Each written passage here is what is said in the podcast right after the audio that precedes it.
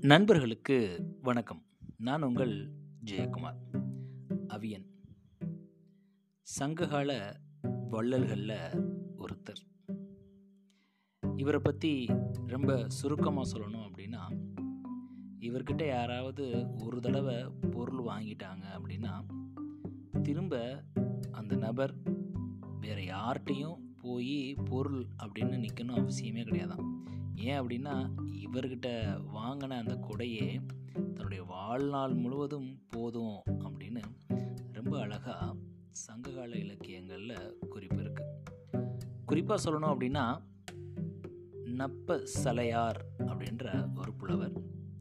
புறநானூற்றில் முந்நூற்றி எண்பத்தி மூணாவது பாடலில் இப்படி எழுதுகிறாரு கான்கெழு நாடன் கடுந்தேர் அதாவது புலவர்கள் கோழி கூவுற அந்த விடியற் காலை நேரத்தில் அவியன் அவர்களுடைய வீட்டு வாயிலில் போய் நிற்பாங்களாம் நின்று அவரை பற்றி புகழ்ந்து பாடல்கள் பாடுவாங்களாம். அதை கேட்டதும் அவியன் வெளியே வருவாராம். அவரோட சேர்ந்து அவரை பின்தொடர்ந்து அவங்க மனைவியும் பின்னாடியே வருவாங்களாம்.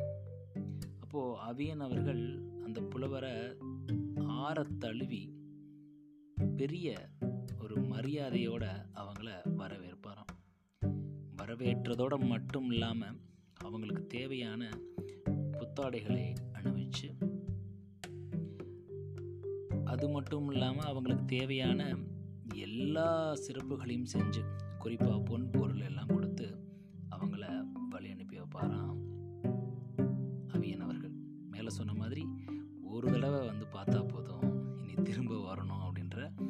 அவசியமே இல்லை. அவியன்ட்டு திரும்ப வரணும் அவசியம் இல்லை அப்படின்னு சங்ககால இலக்கியத்தில் சொல்ல யார்கிட்டையுமே திரும்ப வரணும் அப்படின்ற அவசியம் இல்லை அப்படின்னு ரொம்ப அழகாக அவியனோட புகழை பாடியிருக்கு புறநானூறு. பாருங்களேன். இங்கே நாம் பார்க்க வேண்டிய கவனிக்க வேண்டிய ஒரு முக்கியமான விஷயம். எல்லா நேரங்களும் நாம் ஒருத்தருக்கு பொண்ணையோ பொருளையோ அப்படி தான் கொடுத்து உதவணும் அவசியம் கிடையாது. இந்த காலகட்டத்தில் ஒருத்தருக்கு பணம் கொடுத்து தான் ஒருத்தருக்கு உதவணும் அப்படின்னு அவசியம் கிடையாது.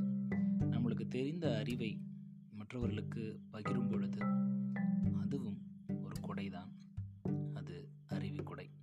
ஸோ நம்மகிட்ட என்ன இருக்கோ அதை மற்றவங்களுக்கு கொடுப்போம். அவங்களும் சந்தோஷமாக இருப்பாங்க. நாமளும் மகிழ்ச்சியாக இருப்போம். நன்றி நண்பர்களே மீண்டும் நாளை இன்னொரு பதில் உங்களை சந்திக்கிறேன். அவியன்.